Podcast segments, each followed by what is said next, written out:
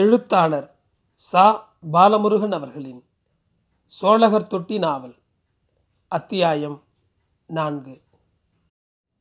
தொட்டியிலிருந்த மணிராசன் கோவிலில் மணிராசன் கழுத்தளவு சிலை மரத்தால் செதுக்கப்பட்டது.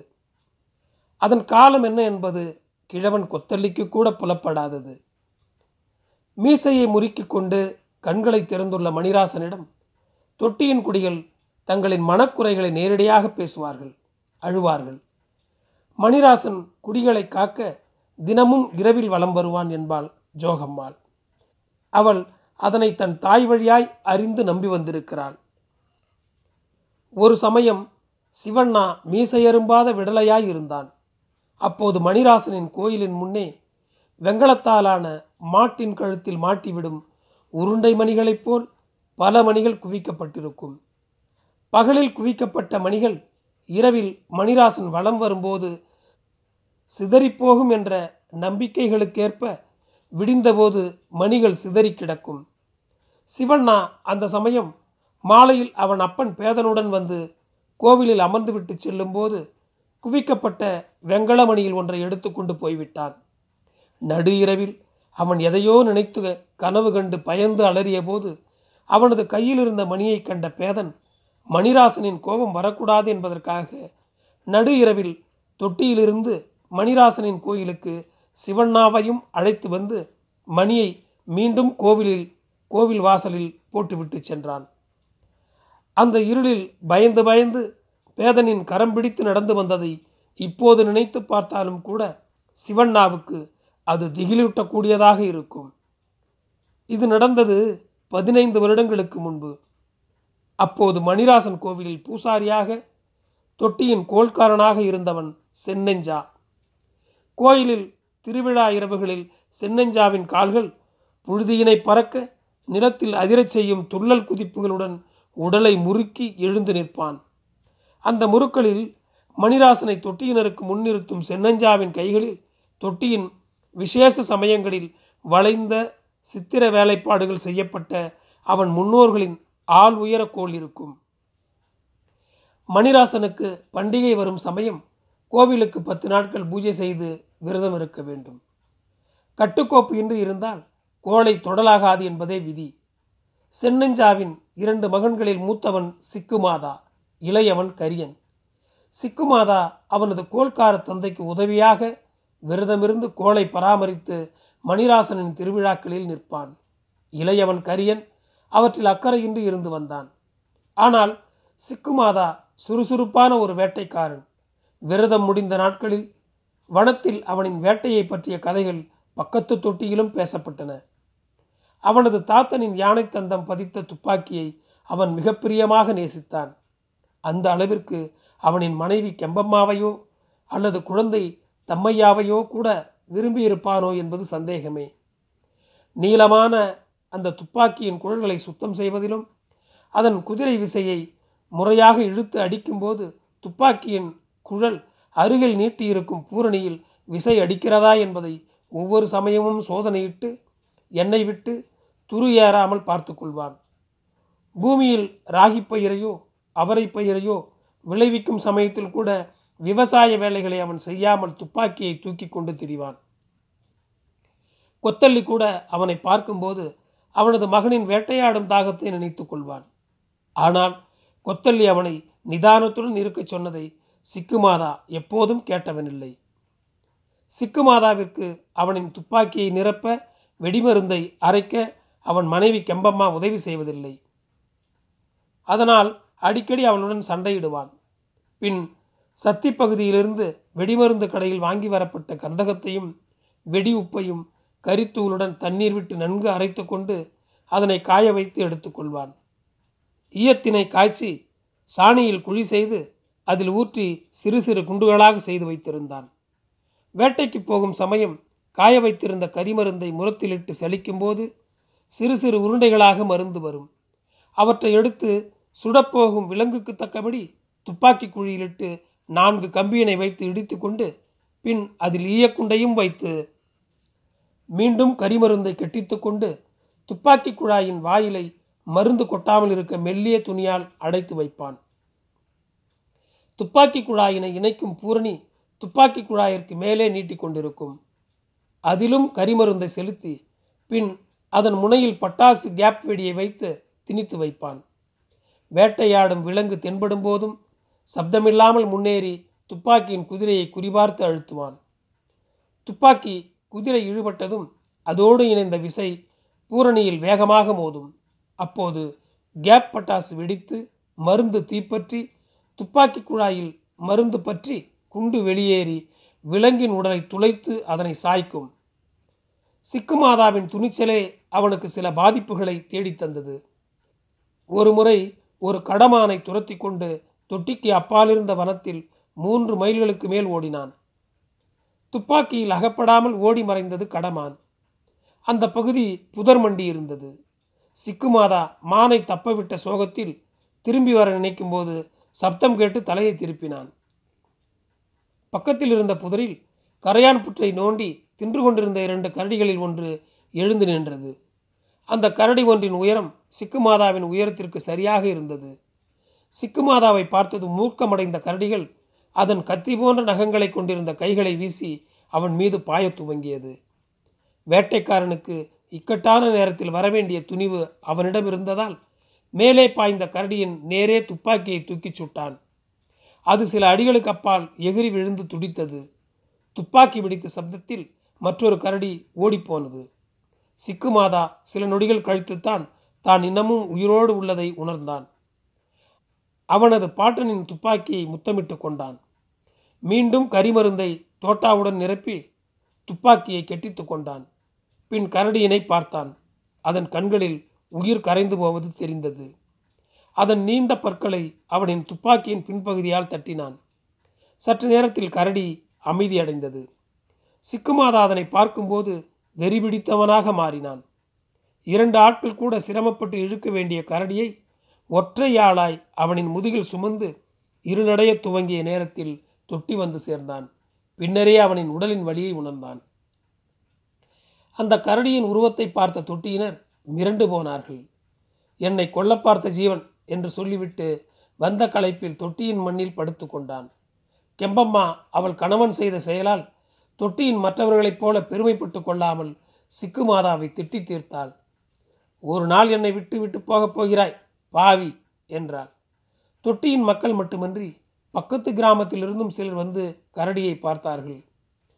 கொத்தல்லிக்கு அவனின் மகனின் முகம் மீண்டும் நினைவுக்கு வந்தது. தனது மகன் செய்ய துணிந்து தோற்றுப்போன அந்த செயலை சிக்குமாதா வெற்றிகரமாய் செய்து சுட்ட இரையை தூக்கி வந்திருக்கிறான் என்பதில் அளவற்ற மகிழ்ச்சி அடைந்தான். சிக்குமாதா, நீயும் எனக்கு ஒரு மகன்தான் என்று மனதுக்குள் சொல்லிக்கொண்டே சிக்குமாதாவை கட்டி தழுவி கொண்டான் கொத்தல்லி. அப்போது கொத்தல்லியின் கண்களில் கண்ணீர் வழிந்தது. கொத்தல்லி எதற்காக அழுகிறான் என்று தொட்டியில் உள்ள சிலரை தவிர மற்றவர்களுக்கு அறிய வாய்ப்பில்லை. என் மகன் நீ ஏடா, அவன் சாகவில்லை. ஆமாம், சாகவில்லை என்றான். சிக்குமாதாவோ கொத்தல்லி சிவமானத்தை புகைத்து விட்டான் போலிருக்கிறது என்று எண்ணினான். அன்றிரவு கரடி அறுக்கப்பட்டு பல கூறுகளாக்கி தொட்டியில் உள்ளவர்களுக்கு தரப்பட்டது. சிக்குமாதா அவனின் கறிக்கூறு வெகு மிகுதியாயிருந்ததால் உப்புக்கண்டம் போட்டு வைத்தான். கரடியின் மாமிசம் தொட்டியில் மணக்கும் சமயம் பீனாட்சியின் கீதமும் தப்பின் தாளமும் தொட்டியினர் மகிழ்ச்சியை பறைசாற்றியது. தீமூட்டி தப்பை சூடு ஏற்றி தாளத்தை கூட்டினார்கள். கரிய கஞ்சா புகையின் வாடை கூட்டத்தினுடைய எழுந்த பின்பு ஆட்டத்தில் சிரிப்பொலிகள் அதிகம் கேட்டது. ஆட்டமும் உற்சாகமடைந்தது. சிக்குமாதாவின் மனைவி கெம்பம்மா இந்த ஆட்டத்தில் பங்கெடுக்கவில்லை. வனம் எல்லா நேரமும் வேட்டைக்காரனுக்கு சாதகமாகவே இருக்காது. அதனை வெறுமே வேட்டைக்களமாக்கி கோபமூட்டக்கூடாது என்று அவள் திடமாய் நம்பினாள். தன் கணவன் தன் வார்த்தையை எப்போதும் கேட்டவனில்லை. குலத்தில் எந்த பெரியவர்கள் சொன்னாலும் அலட்சியம் செய்பவன்.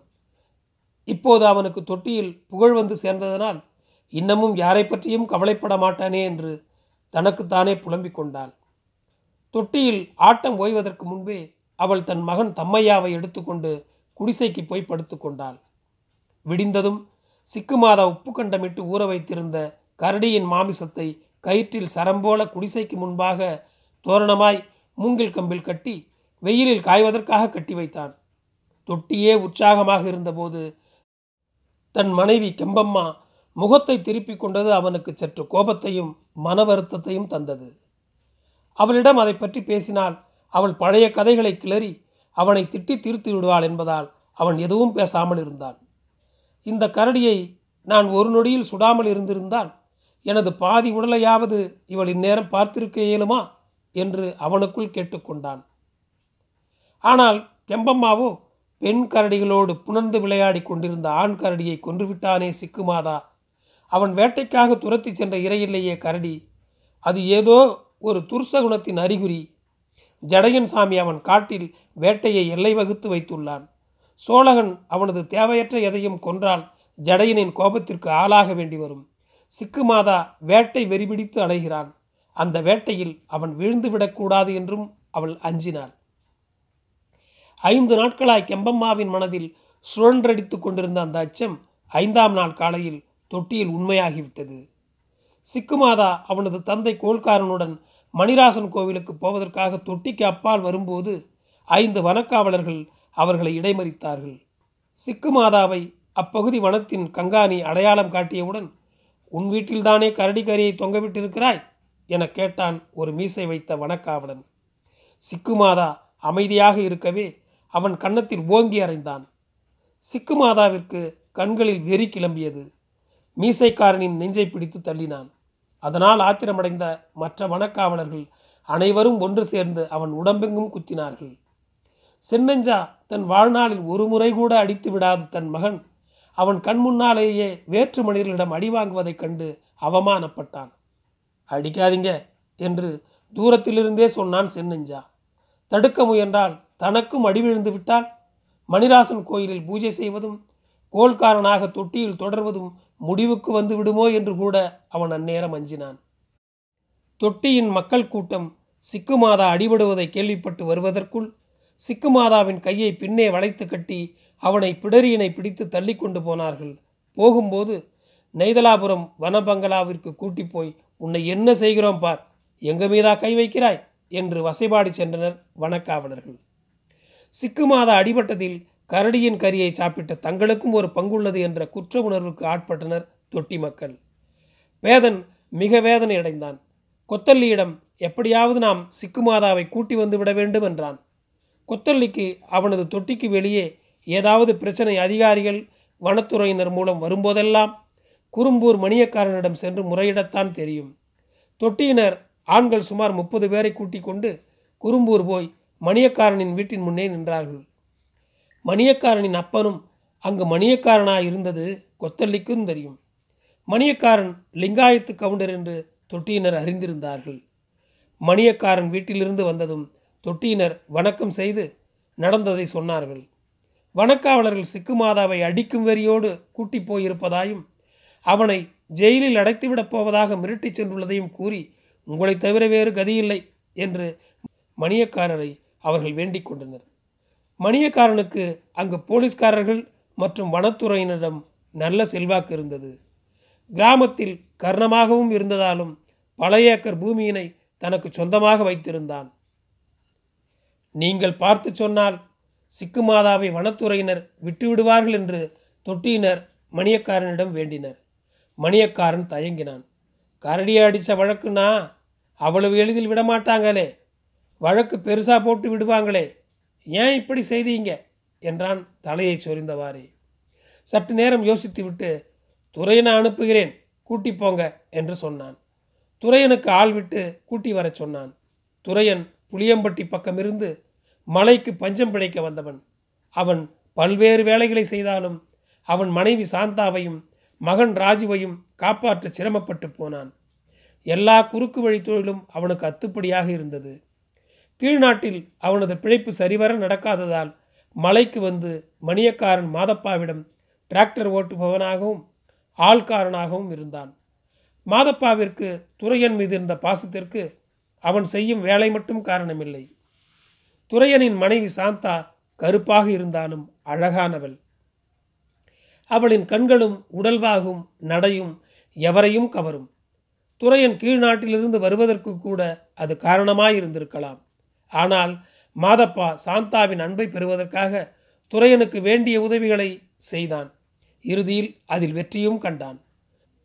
துரையனின் வீட்டின் முன்னால் மணியக்காரன் மாதப்பனின் செருப்பை பார்த்தால் துரையன் வந்த வழி திரும்பி போய்விடும் அளவுக்கு மாதப்பனின் தயவையும் அவன் எதிர்பார்த்தவனாய் இருந்தான். மாதப்பனோ துரையனின் பேச்சுக்கு கட்டுப்பட்டவனாகவும் மாறிவிட்டிருந்தான். சாந்தா இருவருக்கும் இடையே பிணைப்பை ஏற்படுத்தி இருந்தாள். துரையன் வந்ததும் மாதப்பா அவனிடம் சோழகர் தொட்டியில் நடந்ததை சொல்லி ஆளை வெளியே கூட்டி வர ஏற்பாடு செய்ய சொன்னான். துரையன் வந்திருந்த சோழர்களுடன் நெய்தலாபுரம் வந்தான். வரும் வழியில் வனக்காவலர்கள் எப்படியெல்லாம் ஒருவனை பிடித்து அடிப்பார்கள், வழக்கு தாக்கல் செய்தால் ஆயுள் முழுவதும் சிறைகள் அடைத்து விடுவார்கள் என்றும் பேசி தொட்டியினரிடையேயே அதிகமான பீதியை உருவாக்கிவிட்டிருந்தான். நெய்தலாபுரம் வந்தபோது இருட்டி விட்டிருந்தது. வனத்துறை பங்களா நெய்தலாபுரத்தில் முன்னாலேயே சாலையின் ஓரமாய் இருந்தது. தொட்டியினரை அந்த பங்களாவிற்கு சற்று தள்ளி நிற்க வைத்துவிட்டு தான் போய் வருவதாக கூறி சென்றான் துரையன். அவன் போய் வெகு நேரமாகியும் வராததால் பேதனும் மற்ற 3 தொட்டிக்காரர்களும் பங்களாவின் முன்னே திறந்திருந்த ஜன்னல் வழியாக எட்டி பார்த்தார்கள். அங்கே சிக்குமாதா நிர்வாணமாய் கைகால்கள் கட்டப்பட்ட நிலையில் கிடந்தான். அவனது உதட்டில் இரத்தம் வழிந்திருந்தது. பேதன் தூர இருந்த மற்றவர்களையும் கூப்பிட்டான். சென்னஞ்சா தனது மகனின் அந்த நிலையை பார்க்க சக்தி இல்லாதவனாய் வர மறுத்து விட்டான். மற்றவர்கள் எட்டி பார்த்து பீதி அடைந்தனர். அவர்களின் சப்தம் கேட்டு வனக்காவலருடன் துரையன் வந்தான். துரையன் தொட்டியினரை சற்று தள்ளி கூட்டி போய், கரடியை சுட்டதுக்கு பெரிய வழக்காக போடுவோம், அதிகாரிக்கு தெரிஞ்சு போச்சு, ஆளை வெளியே விட முடியாதுன்னு கட்டாயமாக சொல்கிறாங்கப்பா, என்ன செய்யறதுன்னு தெரியல என்று கூறினான். சின்னஞ்சா மகனை எப்படியாவது காப்பாற்றுமாறு கதறினான். தொட்டியினரும் அவனை கூட்டி வருமாறு துரையனை கேட்டுக்கொண்டார்கள். துரையன், பணம் கொடுத்தால் விட்டு விடுவார்கள், நான் பேசி சரி செய்கிறேன் என்று உள்ளே சென்றான். தொட்டியினர் தங்களின் இடுப்பில் மடித்து வைத்திருந்த சில நோட்டுகளை எடுத்தார்கள். எல்லோரிடமிருந்து சில்லறைகளும் நோட்டும் சேர்ந்து 96 ரூபாய் வந்தது. துரையன் வெளியே வந்து, பேசிவிட்டேன், மணியக்காரருக்காக ஒத்துக்கிட்டாங்க, 1000 ரூபாய் கேட்கிறாங்க, என்ன செய்யலாம் என்றான். தொட்டியினர் வாயடைத்து நின்றார்கள். தொட்டியின் ஒருவனும் அவ்வளவு பணத்தை கற்பனை கூட செய்திருக்க மாட்டான்.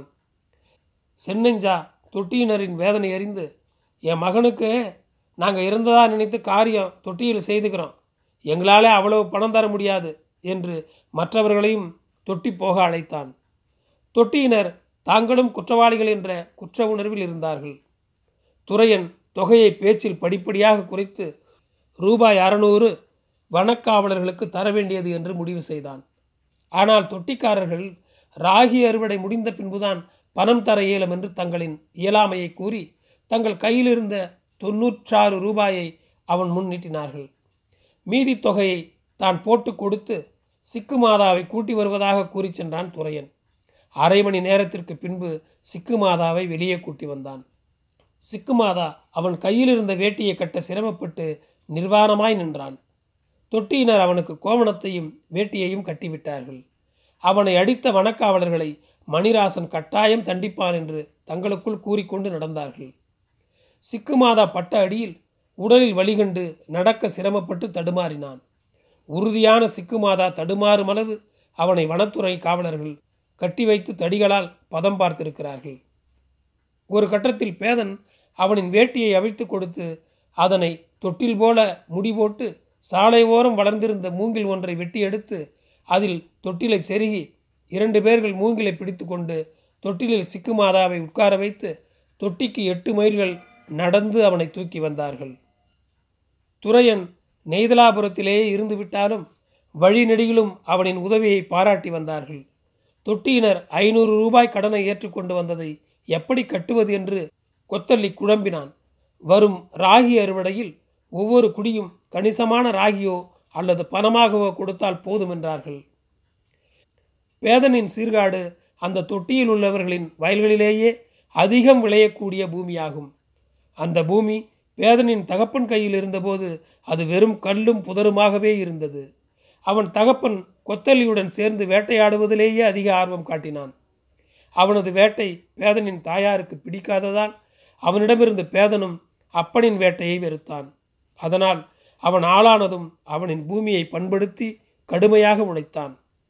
பேதனுடன் ஜோகம்மாளும் சேர்ந்து அந்த பூமியில் இருந்த கற்களையும் புதர்களையும் அப்புறப்படுத்தினார்கள். அந்த பூமியினை ஒட்டியே வனத்தின் எல்லை ஆரம்பமானது. அந்த பூமியில் இருந்த கிணற்றில் அணையைப் போல தண்ணீர் பெருக்கெடுத்து நிற்கும். எல்லா காலத்திலும் அதில் தண்ணீர் நிரம்பி இருக்கும். நீர் இடி விழுந்ததால் அவனின் கிணற்றில் தண்ணீர் உள்ளதாக பேதனின் தாயார் அவனுக்கு சொல்லியிருந்தாள். தொட்டிக்காரர்கள் 3 முறை அறுவடைக்கு பின்பு ஒரு வயலை விட்டுவிட்டு அடுத்த புதிய வயலை உருவாக்கி உழவு செய்வதும், மீண்டும் 3 முறை அறுவடைக்கு பின் பழைய வயலை கைகளாலேயே சிறு கொத்துவின் மூலமாய் பூமியை கொத்தி ராகியை விதைப்பதுமாக சுழற்சி முறையில் விவசாயம் செய்து வந்தார்கள். பூமியை தொடர்ந்து விதைப்பதால் அதன் பயிர் தள்ளும் சக்தி குறைந்து போகும் என்பதால் சில அறுவடைக்கு பின் கால இடைவெளி விட்டு அந்த நிலத்தில் ராகியை தூவுவார்கள். ஆனால் வேதனின் காடு மட்டும் அதற்கு விதிவிலக்கு. அந்த மண்ணில் வருடந்தோறும் ராகியை விதைத்து அறுத்தாலும் மண்ணின் வளம் குறையாமல் இருந்தது. எனவே தொட்டியினர் தங்கள் காடுகளை மாற்றும்போது கூட பேதன் மாற்றியவனில்லை. எனவே பேதன் தனது சீர்காட்டில் விளையும் ராகியில் 1 மூடையை அவன் பங்காக தொட்டி பெற்ற கடனை அடைக்க தருவதாக கூறினான். பேதனின் அந்த முடிவு தொட்டியில் இருந்த மற்றவர்களுக்கும் சற்று நிம்மதியாய் இருந்தது. சிக்குமாதாவின் அடிப்பட்ட காயத்திலிருந்து வழிந்த இரத்தம் தொட்டில் வேட்டியில் பட்டு இரத்தக்கரையை ஏற்படுத்தியது. சிக்குமாதா தன் தொட்டியினர் முன் வேறு ஆட்களால் காயம்பட்டு நிற்பதை அவமானமாக கருதினான். தான் தொட்டிலில் தூக்கி வரப்படுவதை நினைத்து மனமுடைந்து கண்ணீர் விட்டான். உடல் வேதனையை விட மனவேதனை அவனை அதிகம் வருத்தியது. இதைவிட கரடிக்கே தான் இரையாகி இருக்கலாமே என்று எண்ணினான். தொட்டியின் பெண்கள் முன்னால் அவன் இப்படிப்பட்ட காயத்தை அடைந்து நிற்பது அவன் வாழ்நாளிலேயே அதிக வேதனை தருவதாக கருதினான். கூட்டம் தொட்டியினை அடையும் போது நிசப்தம் நிலவியது. கெம்பம்மா மட்டும் அழ ஆரம்பித்தாள். கொத்தல்லியும் கோல்காரன் சென்னஞ்சாவும் அவளை அதட்டி அமைதியாக்க முயன்றார்கள். ஆனாலும் கெம்பம்மா சப்தமிட்டாள். சிக்குமாதா அவமானத்தால் வழிந்த கண்ணீரை துடைத்து கொண்டு தன் குடிசைக்குள் போக முயன்றான். அப்போது சென்னஞ்சா தனது மகனை தடுத்து, தொட்டியின் பூஜை மற்றும் கோல் தொடக்கூடிய ஆள்னி உனக்கு தீட்டுப்பட்டு விட்டது, தீட்டு கழிந்து குடிசைக்குள் போக வேண்டும் என்றான். அதன் பின் அவன் குடிசை வாசலிலேயே சோழகர் குலத்தில் 5 குலத்தவர்களான ஆளார்குலம், பெல்லர்குலம், சூரியகுலம், ஓங்கலூர் குலம், சவுக்கியர் குலம் ஆகியவற்றை சார்ந்தவர்கள் தண்ணீரை தனித்தனியே சிக்குமாதாவின் தலையில் ஊற்றினர். 5 முறை 5 குலத்தவர் நீரை ஊற்றிய பின்பு கோல்காரன் சென்னஞ்சா அவனது மூதாதையர் கோலை கொண்டு வந்து கண்களை மூடி சிக்குமாதாவின் தலையில் வைத்தான். பின் விபூதி சாம்பலை எடுத்து அவன் உடல் முழுவதும் படும்படி கொட்டினார்கள். அதன் பின்பே அவனை குடிசைக்குள் செல்லுமாறு கூறினார்கள். சிக்குமாதா அவனின் குடிசையினுள் சென்று வீட்டின் மையத்தில் எரிந்து கொண்டிருந்த நெருப்பை உற்று நோக்கியபடியே படுத்து கொண்டான். தொட்டியினர் வெளியே பொழிந்து கொண்டிருந்த பனியை விரட்ட நெகிடி தீ மூட்டி நெருப்பை சுற்றிலும் அமர்ந்து கொண்டு நடந்தவற்றை அசை போட்டனர். கோல்காரன், இனி மணிராசனுக்கு நான் பூஜை செய்ய மாட்டேன். என் மகன் அடிபட்ட போது ஏன் மணிராசன் உதவவில்லை என்று கோபமாக பேசினான். மற்றவர்கள் அவனை சமாதானப்படுத்தினார்கள். மணிராசன் சாமி மீது அவனுக்கு இருந்த கோபம் இருந்தபோதும் தீர்ந்தபாடில்லை. கொத்தல்லி கோல்காரன் மணிராசனை மீண்டும் திட்ட ஆரம்பித்து விடுவானோ என அஞ்சி கூடியிருந்தவர்களின் பேச்சை திசை திருப்ப முயன்றான். ஆனாலும் கோல்காரன் சாமியை சண்டைக்கு இழுத்து கொண்டே இருந்தான். தொட்டிக்காரன் சுட்டா வனத்திற்குள்ளே மிருகம் காணாமல் போச்சு. கீழ்நாட்டுக்காரங்க வனக்காவலர்களுடனே வந்து வேட்டையாடி அவனுங்க பெண்டு பிள்ளைகளுக்கு கரியை கொண்டு போகிறானுங்களே, அது தெரியாதா? என் வயசுலே நான் பார்த்த பல மிருகம் காணாமல் போயிடுச்சு. அது எதனாலன்னு தெரியாதா? சோழகனா எல்லாத்தையும் தின்னு ஏப்பம் விட்டான் என்று சீறினான். அவனின் பேச்சில் இருந்த நியாயத்தால் மற்றவர்களும் அவனுடன் சேர்ந்து தலையசைத்தார்கள். அங்கு நடுநிசிக்கு மேலேயும் நெருப்பு எரிந்து கொண்டே இருந்தது. நன்றி.